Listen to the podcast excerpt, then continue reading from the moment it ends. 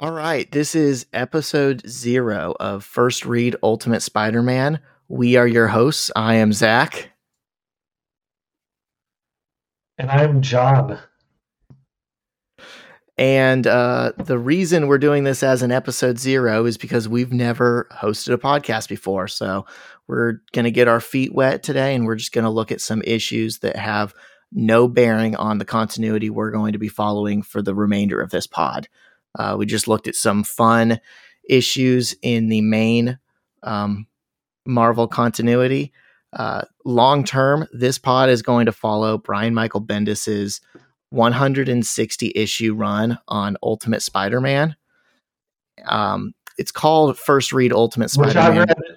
Zero of. Yes, it is called First Read Ultimate Spider Man because it's a, a, comfort read for me, but John is completely new to it. John, do you want to tell the people kind of what your relationship is as like a Spider Man fan? Yeah, absolutely. So I have never read really any of the Spider-Man comics until the three that we read for for this episode zero. But I've obviously seen all the movies, the Tobey and Andrew and Tom Holland movies. So so I know the general Spider-Man story, but but definitely not like you do reading all the comics. Yeah, we've we've definitely talked and bonded before over being Spidey fans, but you know, it's different coming from it as like just a media property and coming from it as like um, a comic book reader. Uh, there's definitely good stuff to both, and um, my idea for this podcast is uh, that it can be kind of a jumping on point for anyone who's been interested in getting into the comic books or comic books in general um, wants to hear about a really good self-contained run and just get one full story out of it uh, and has had barriers to that in the past. And i think it's really important to have you know a perspective in in it where it's new. It's new for you. It's new for potentially listeners or readers or anyone else who wants to be along for the ride. So I'm glad we are doing this together and thank you very much for agreeing to it. Oh, absolutely. Yeah, I'm pumped. I've been excited to ever since you asked. All right. Well, do we want to get into these issues that we looked at today? Let's do it. All right. So, Amazing Fantasy 15. Yes. 62. Was that the first one? That is the very first Spider Man ever. That is where it all started. Um, we're going through today some of uh, the versions of Spider Man's origin stories in the comics because where Ultimate Spider Man starts is with an origin story. It's not exactly like these ones, but it's a familiar enough variation of these. So I figured before we get into all that, let's get our feet wet with one episode where we just don't know what we're doing. And we can just look at what is the Spider Man origin story in the most general terms. So, John, what did you think of Amazing Fantasy 15? um, I I liked it a lot. I liked, uh, you know, it opens with Peter Parker, the biggest nerd on the planet. Uh, I think I think we're introduced to him. since that bookworm wouldn't know a cha cha from a waltz, which is some very 1960s language for for Peter Parker being a dork. But it followed the Tobey Maguire like first movie pretty to a T as far as getting his powers. He goes into the wrestling match, he beats Bonesaw or Crusher, Crusher Hogan. Hogan. Crusher Hogan, yeah. Yeah. Yeah, Cr- Crusher Hogan versus Bonesaw. That's just another episode by itself, I think. Um, but and then the guy runs past him. I mean, it's exactly like the Tobey Maguire, uh, the Tobey Maguire origin. Yeah, uh, revisiting it for me, it, what stood out was it kind of felt more like a like an Archie comic than what we think of as like a superhero comic. Like it, it was a lot of like teen drama and interpersonal relationships and um, focused like pretty early on on like how his classmates saw him and stuff. And it's funny that you mentioned the wouldn't know oh, a cha cha from the waltz line because uh, my notes just keep saying Stan Lee does not know how to write real humans. at, at, one point, the thing that I cracked up at was uh, uh, Aunt May and Uncle Ben just like walk into his room and say, You looked a little tired, so we brought you crackers and milk, which makes no sense. No human has ever said that. yeah. Yeah. I, I, I think he gets called a bookworm three times in the first like two pages. And then the very our introduction to Aunt May and Uncle Ben are something like they come in and and it's it's all of his classmates thinking he's a dork, and then we meet Aunt May and Uncle Ben, and they're like, "You're okay in our eyes, Peter," or something like that, and and yeah, I love it. Yeah, what did you what did you think about the pacing? How'd that feel to you?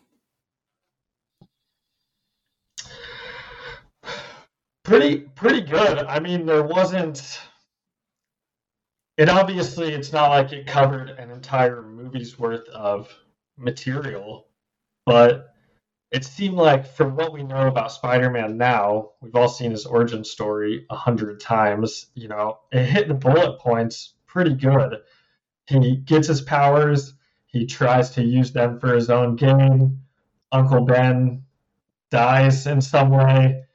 He becomes Spider-Man. With great power comes great responsibility. Like those are those are the highlights, and they hit him pretty good, pretty easily. So it would have been nice to to get you know a story with a villain, but it was the first episode of Spider-Man ever, so they had to set it all up. Yeah, absolutely. It's it's kind of impressive how you can tell it's very cheesy. You can tell it's early in like Stan Lee's writing career um, as far as superheroes go but it's still kind of found ways to like stick around in our cultural you know vernacular and most of the story doesn't change yeah a hundred percent i mean it's it, this is the exact same story as you know peter's now and basically andrews and tom holland's even though we like didn't even see it even though we sort of saw it with aunt may in the no way home I mean, the the same beats have happened in every single Spider-Man origin story that they've even stopped showing it. You know, we didn't even have to see Uncle Ben die because we in in the most recent version because we've already seen this origin story a hundred times. You know, so so this is like where it all started, and it was a good enough story that they've kept it with every single model that's happened since. Yeah, yeah, that's a good point. Everyone that I've seen, I know you've read you've read like a million different versions of Spider-Man, so I'm sure in some of them it's different, but but this next one we're going to talk about, which we haven't gotten to, you know, it's it's pretty similar as is. Yeah, exactly. And I think that's why I wanted to to show like you know the the way it's changed over times. In a lot of ways, it's it's kind of very gradual. It's very slight deviations. But I, I do want to say this just before we get way too deep in the weeds. Um, for the sake of this podcast, I know my role is like the resident reader, but like I truly am more of like an X Men reader. And I pop in and out of Spider Man. And the reason that I wanted to cover Ultimate Spider Man, and we'll get into this when we actually get to the series, is like that in particular is the run that I love. Like I love Spider-Man as a character. I love him as a concept. I love him, you know, uh love the characters around him and stuff.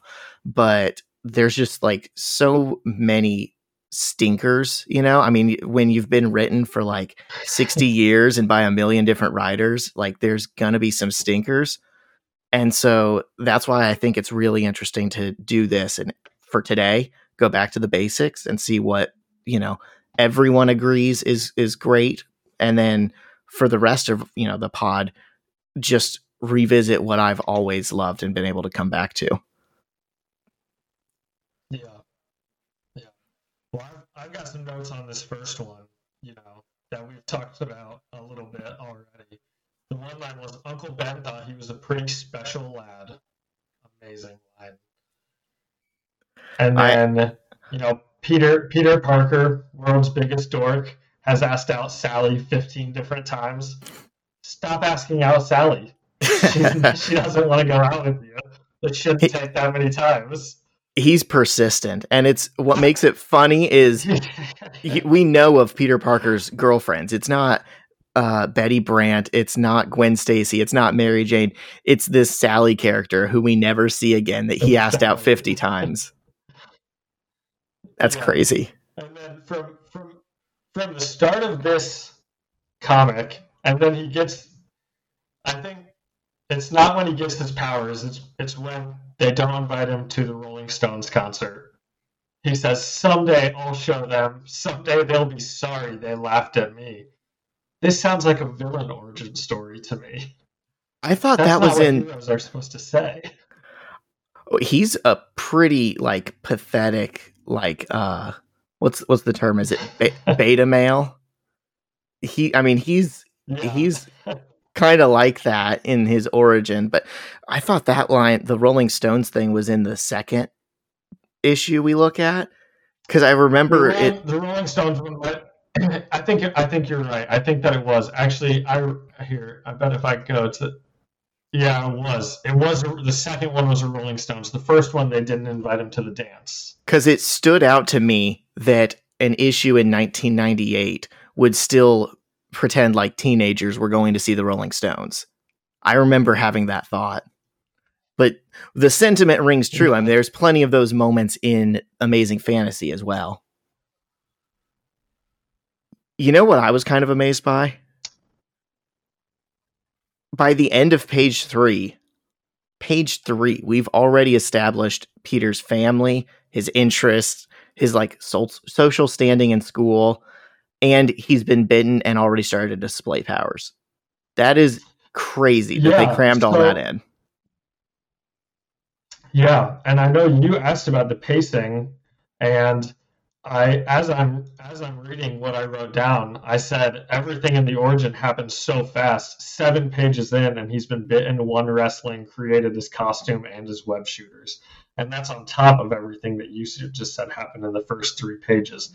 So they really did just like throw everything in his origin at you like ASAP there and just take off from there, which is which is good. You know, you don't have to. It's it's kind of not like today where it'd probably take like you know an hour and a half or like five or six issues to really set up someone's origin stories. Oh, buddy, you're about to find out. I, I don't want to get too too deep into the Bendis stuff today because we have all the time in the world to hit that. But that's like for the people who had criticisms of Bendis, it's that he took too long. He drew stuff out way too long. They're like, how do you take a 15 page story from 1962 and make it last a half a year's worth of publication? so you're you're nice. going to go on can't that wait, journey. Can't wait to read that. yeah. yes. Um, I wanted to talk about the art. What did you think about the art for this one? It was done by legendary comics artist Steve Ditko. Um, how did that strike you? I think when when you said it looked like an an Archie comic, that that is exactly what it looked like to me. Um, yeah, is like an Archie comic, and I and I'm I wouldn't even mind pulling it up real fast just so I have it up so I can look at it. But but yeah, it looked more like a newspaper comic kind of than something we'd expect today. But it was back in the '60s, so of course the style's going to change. Yeah. Um, do you know what the Marvel method was? No, I don't.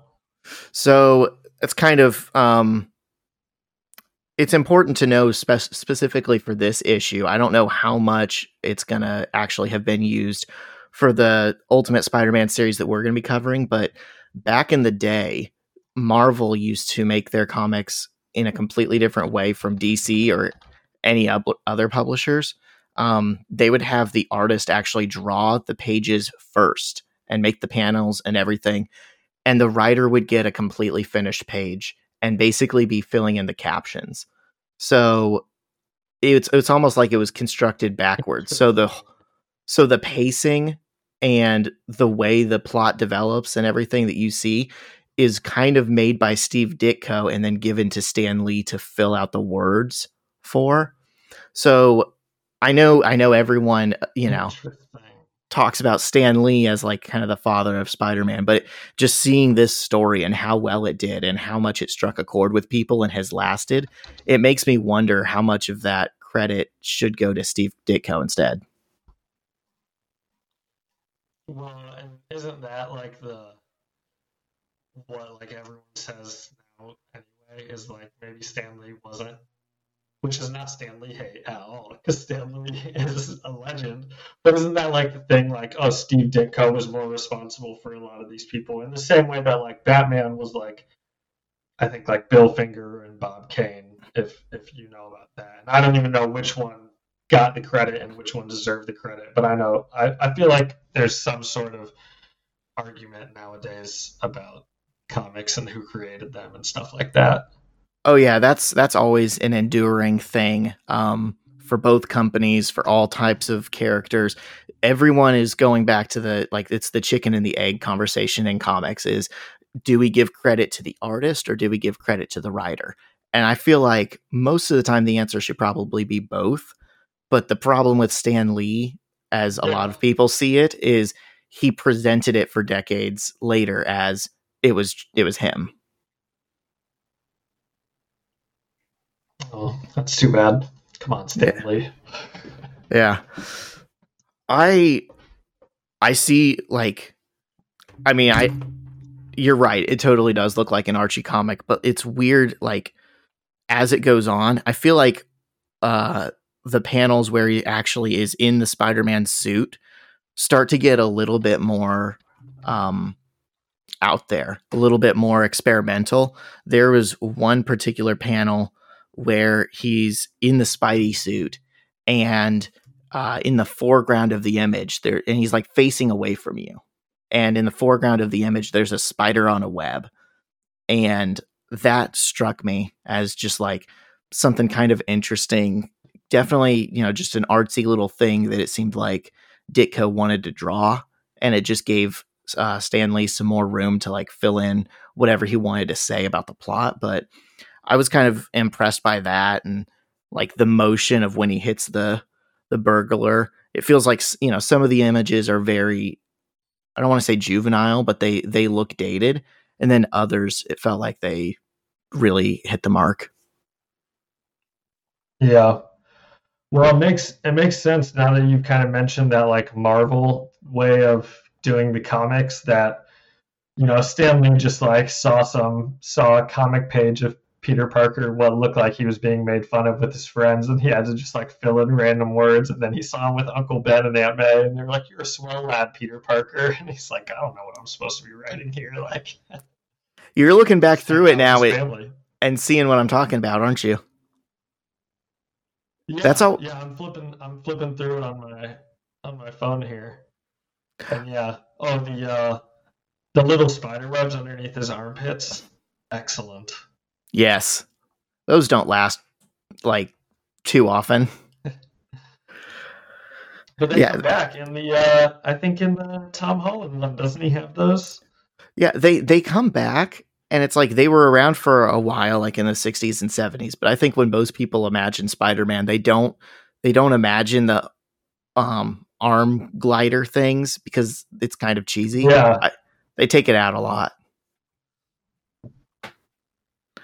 Yeah, this was a good one. I, I, I enjoyed this one. I was like, oh, they're hitting all the they're hitting all the big or Spider-Man origin stories, origin they, story plot points.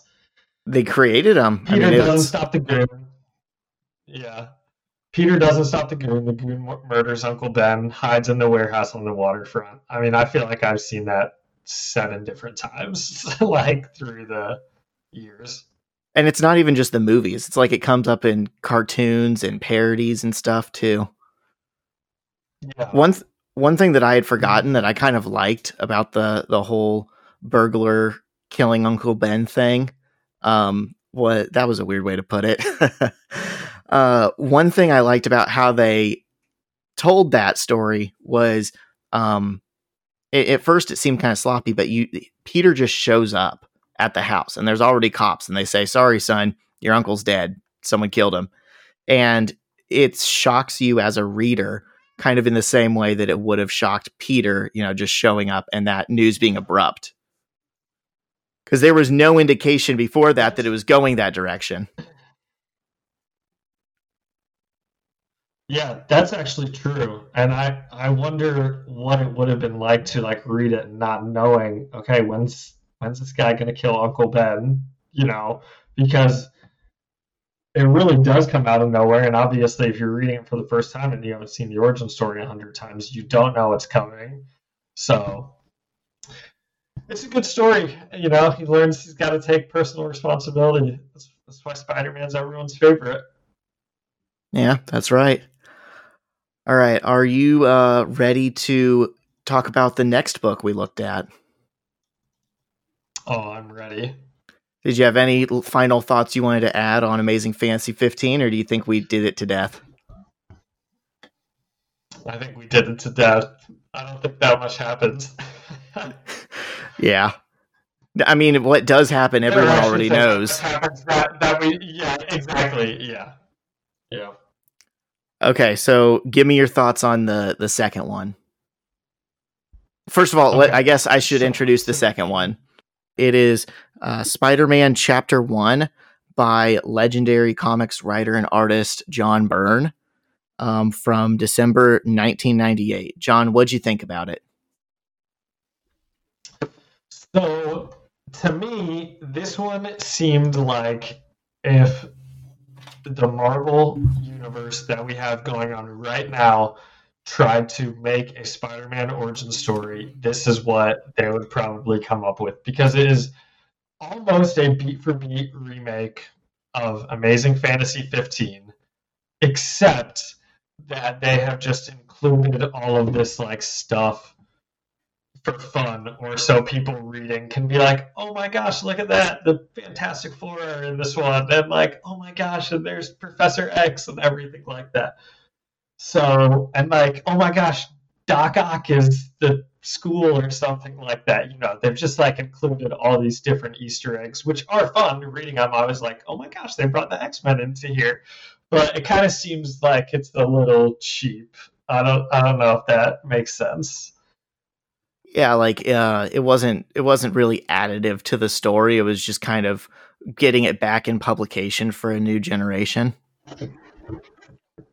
Yeah, yeah, like the, uh, Doc Ock is a thing. I think Spider Man says, "I'll be a famous scientist like Reed Richards one day."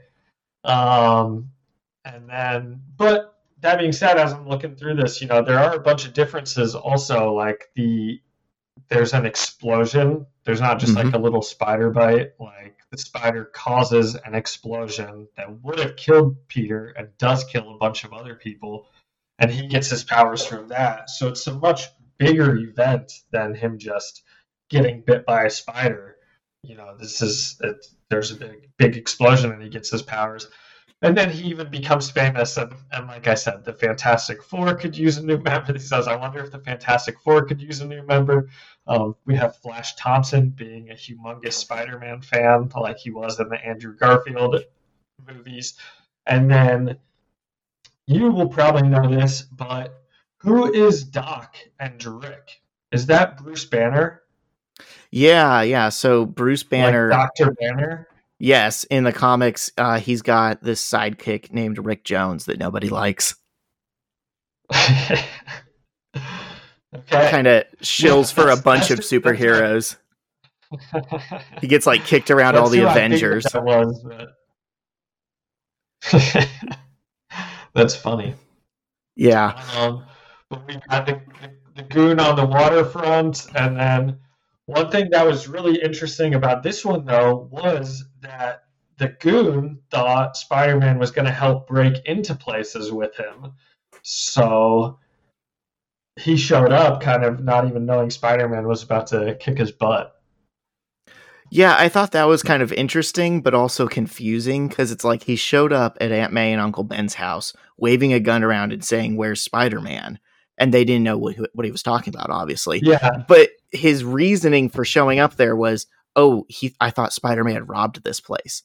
So if Spider Man robbed this place, what leads you to believe the people that live there know him? yeah. Yeah, and the timeline if I, I'm gonna go back here and click through this real quick, but the timeline also did not add up because he's outside Uncle Ben and Aunt May's house as Spider-Man is leaving to go do the show that he's doing of some sort. Then he sees Spider-Man at the show, and then he still manages to beat Spider-Man back to Uncle Ben and Aunt May's to kill them. So so he's like running all around town, just like I don't know. It, eh, you're right when you said it doesn't really make sense his what he's doing with Aunt May and Uncle or Aunt Aunt May and Uncle Ben, but they needed him to kill that him somehow so Spider-Man can have his origin story. It reminds me of that scene in Emperor's New Groove when they're like, "Wait, how'd you make it back here before we did?" And they pull out a map and they're like, wait a minute, yeah, that doesn't make any sense at all. But don't worry about it. it's the exact same logic. It's don't worry yeah. about it logic. Yeah. Yeah. And you're like, okay, I guess I won't. Yeah. Um I I know the purpose of this one, like editorially, was hey, we haven't told the origin story of Spider-Man in a while. Um people who are, you know, kids now would have never had a way to read Amazing Fantasy 15. Let's get a version out there for them that they're going to like and be able to read. But it felt like it leaned into the really pulpy, melodramatic writing styles a little bit too hard in the wrong spots and then tried to be modern in the wrong spots.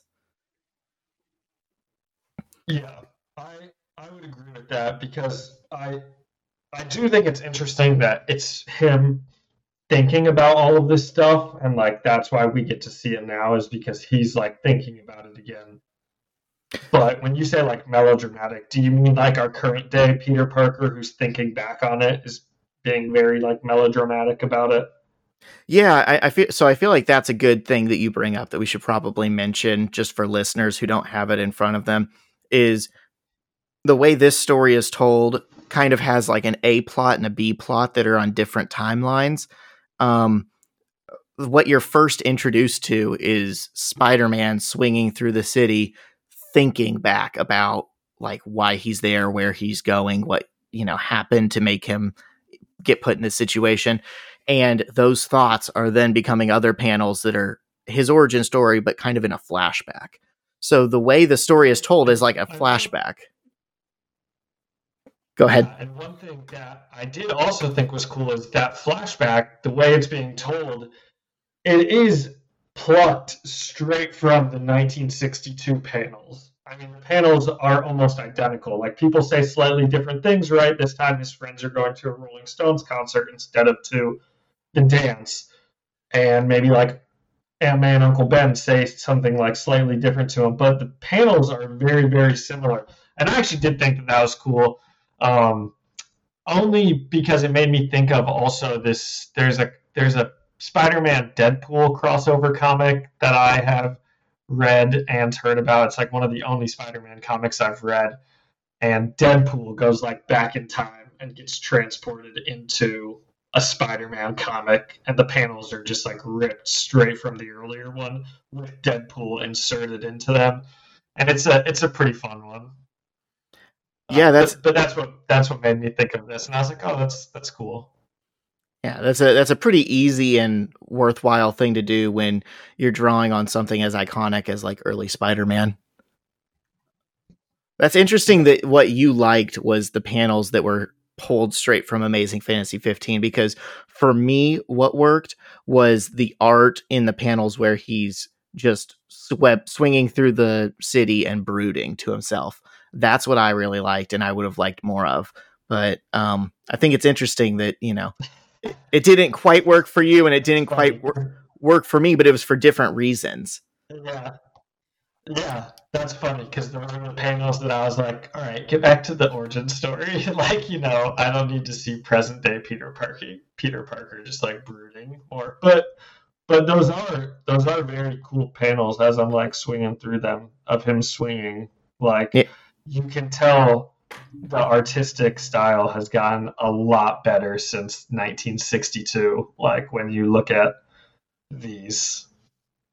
Yeah, it's it's one of those things where um, uh, Steve Ditko walked so John Byrne could run, and you know so on. It just the whole industry keeps evolving.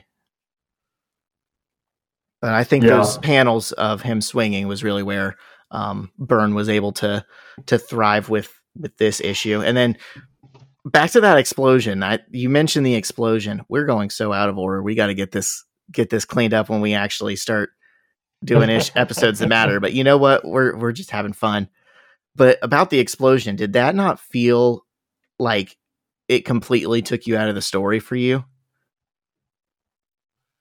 Um, it it def- it kind of felt like oh, this is someone like fan writing Spider-Man. Like this isn't how Spider-Man's story goes. You know, Yeah. he just gets bit by a spider. It's there's not a big explosion like that kills everyone around him and would have killed him if not for these spider powers. So, I mean it, but then again, right? I was coming at it from like, well, Zach told me to read three different origin stories, so I figured each of these are going to be like slightly different origin stories. So I was thinking, oh, maybe this one's just a little bit more like out there and bombastic.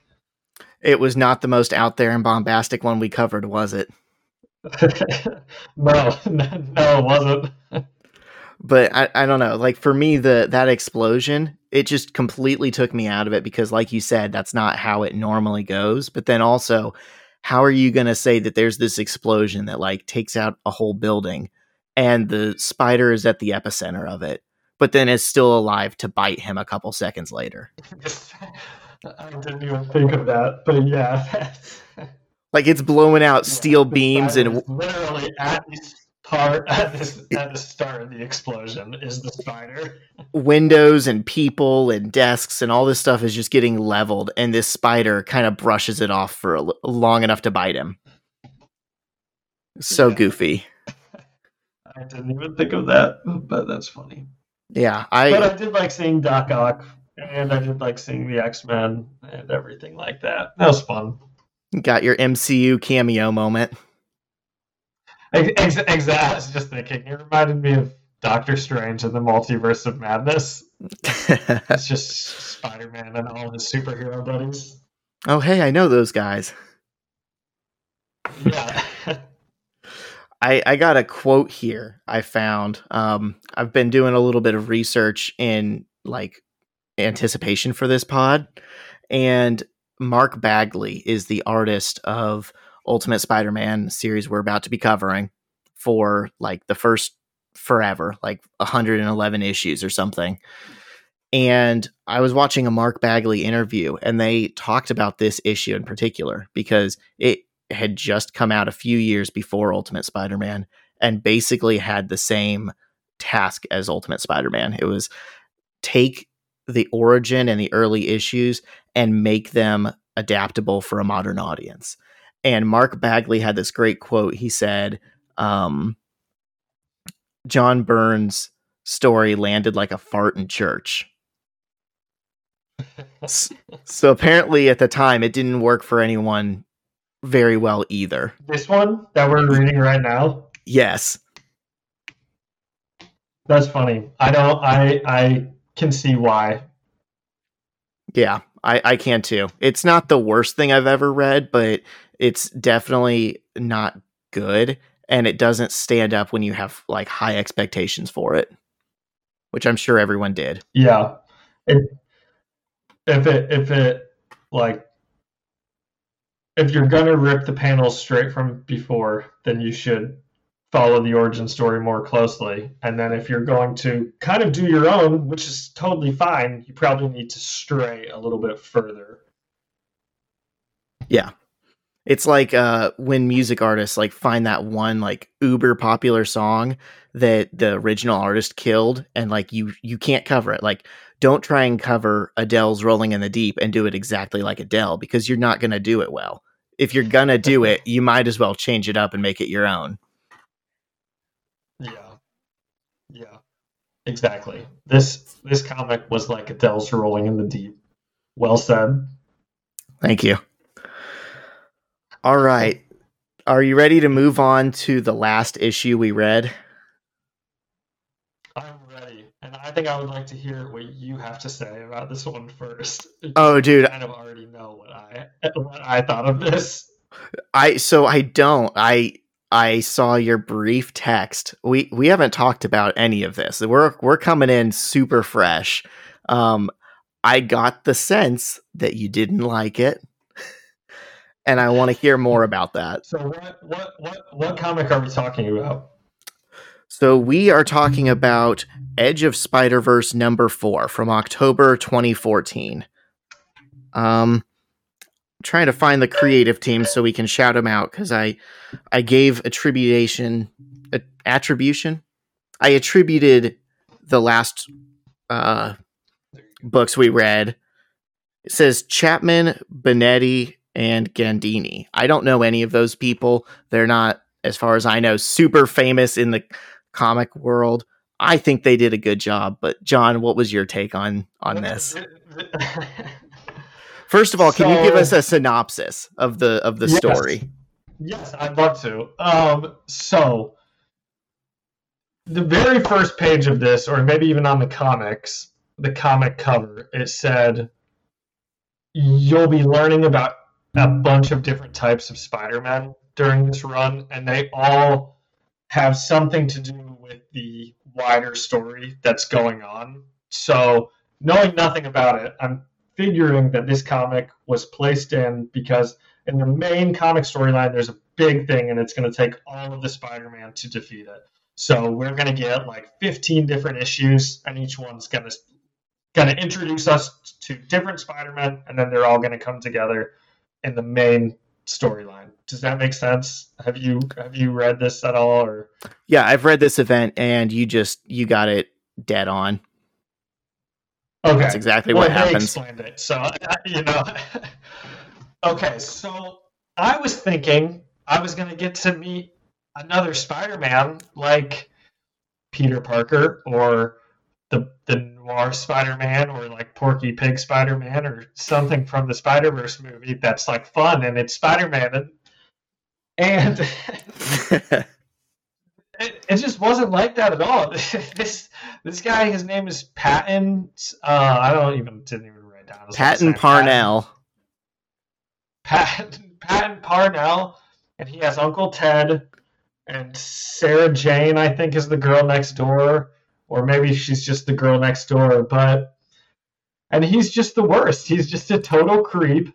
He He spies on his neighbor when she's not looking, getting undressed. He's torturing and killing insects. His uncle is abusive. And I just didn't like it at all. And all of that would maybe be okay. Some of that stuff kind of be But if the author wants to make him redeemable, that's fine. But that isn't where this went. Our, this Spider-Man was just a bad guy, and he was like a vampire Spider-Man, and he got his powers, and just I don't know if you want me to just do the whole thing, but he just like killed a bunch of people, and and um and then I guess maybe the whole point of this story, though, which did make me interested in reading more, is does is Sarah Jane the Spider-Man that will then follow into the main timeline? She, because it seems like at the end she might become a Spider-Man of some sort. Is that accurate? No, I don't believe we ever see her in the Spider Verse event. So why did they write this at all? Does he come back? He's just like dead, right? Oh, oh, he's super dead. Yeah. Um. So I think this series was meant to introduce several characters that you see in the in the later Spider Verse event.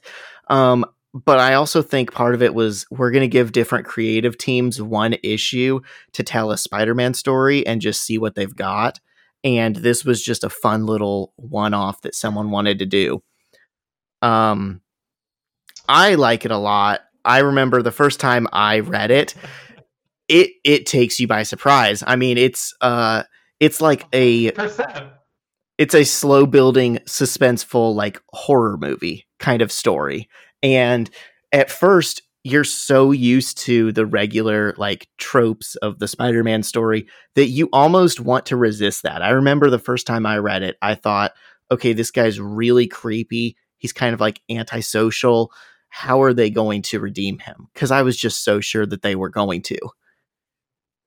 And instead, it's it becomes a body horror story. And like you said, he kind of turns into like a vampire tarantula man that like eats his cat, eats his bully, eats his um, uncle, is gonna eat the girl that he has a crush on. He bites her like a vampire, and then gets killed for reasons that are totally related to Spider Verse and totally unrelated to you know what we're doing today. But it, it's it's a trip, you know. It like I said, like if you're going to, in my opinion, if you're going to adapt something like this, I almost like to see you go a really weird direction with it because, in my opinion, the Spider Man story in general is a body horror story. It only works if Spider Man, if Peter Parker gets bit as a teenager because it's like this puberty allegory. It's like my body is changing and it's gross and no one understands what I'm going through. But for him, it's actually true. And then this is taking that to the nth degree and making it an actual body horror story. Yeah. Yeah, it it was it was a trip. That's for sure. And maybe if I wasn't expecting like so much or like wanting him to be redeemed and like thinking that that was going to come, I would have enjoyed it more. But I hated obviously seeing him kill his cat and I think I wrote, "Why would you make me read this?" After I wrote, he killed his cat. Um, one thing that is really funny, and I, will try to find the exact issue, but there's an issue of him walking down the street whistling, and they had to have taken that from the Tobey movie, like where Spider-Man goes bad. That has to be some sort of a, um, like homage, maybe, but just like a fun little yeah homage or an Easter egg to it or something, because at least that's what it, it reminded me of, like crazy.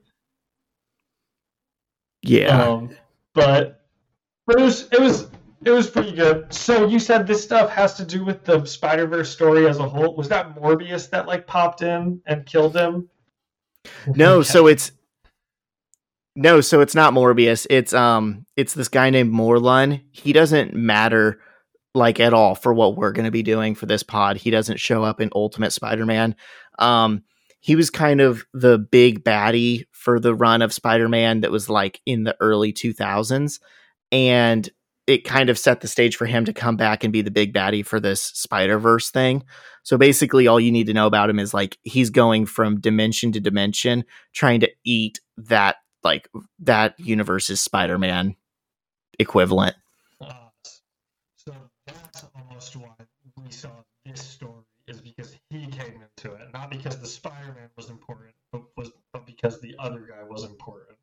Yes, and I've if I remember right, there's other stories like that where it shows you a new Spider-Man the whole time, and then at the end of the issue, Morlun just shows up and murks him, and it's to make him look, you know, big and bad, and like you should take him seriously.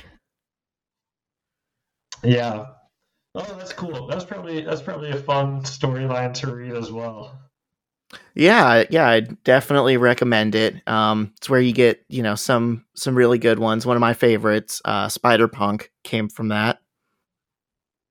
There's a there's a kitty cat Spider Man, but unfortunately, uh, they eat him, so that's very sad. and it's the the panel where they do it too is so cute even like if you don't know what's happening they're like holding it up by the scruff of his neck and it's like the body weight is just so slumped like like a real cat would be oh my gosh oh poor spider cat yes Okay, so you alluded to to the very end of this story. So it ends with um more lunch. So uh Patton Parnell ends up becoming this monster and eating everybody, and he tries to eat Sarah Jane, but then Morlun shows up at the end and kills him. What happens to Sarah Jane uh, at the very end?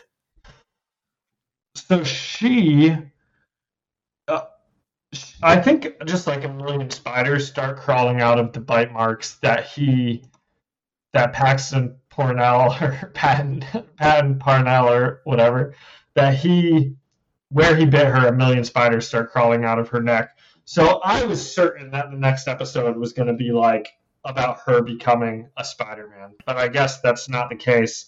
And if that's not the case, then probably she's just like overcome with spiders and dies, which makes this one even sadder.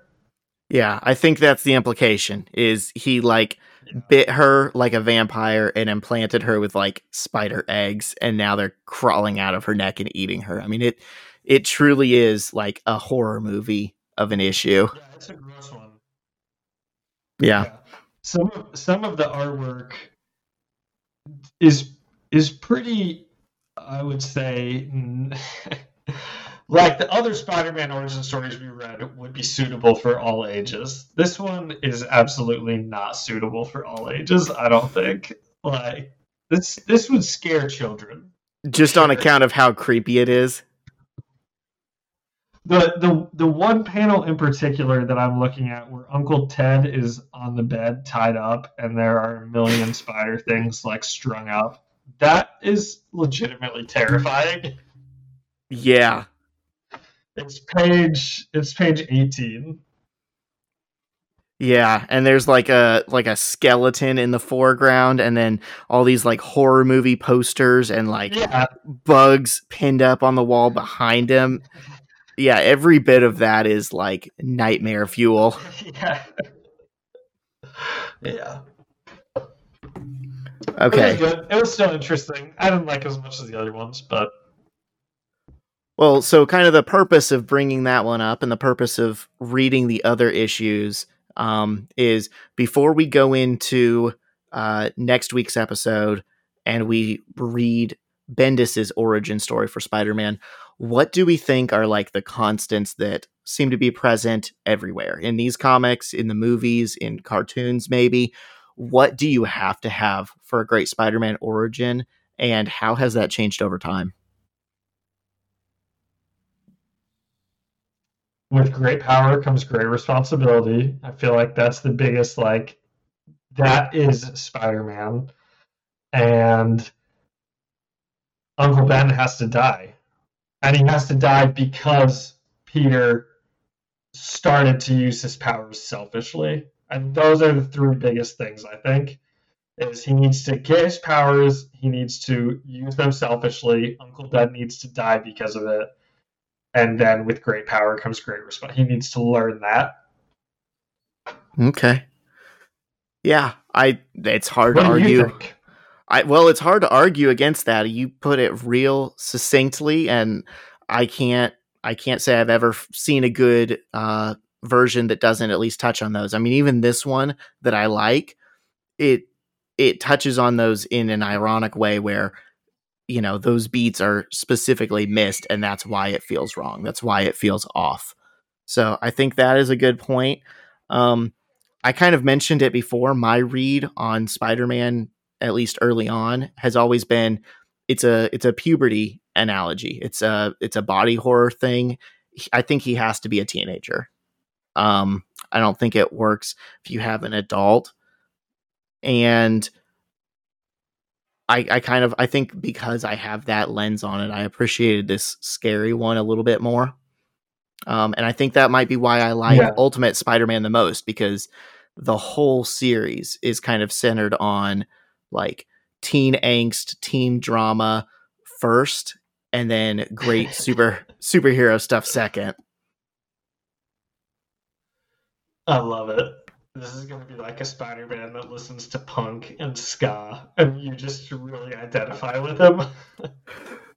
you you you joke about that, but literally there are some. I know it's coming.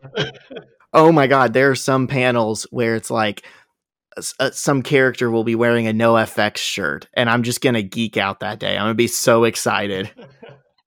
Get to talk about NoFX for two seconds.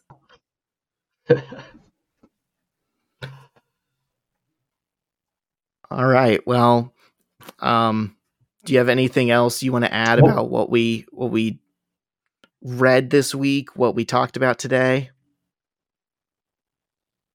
I know. What's next on the docket? Uh, so let me check the schedule.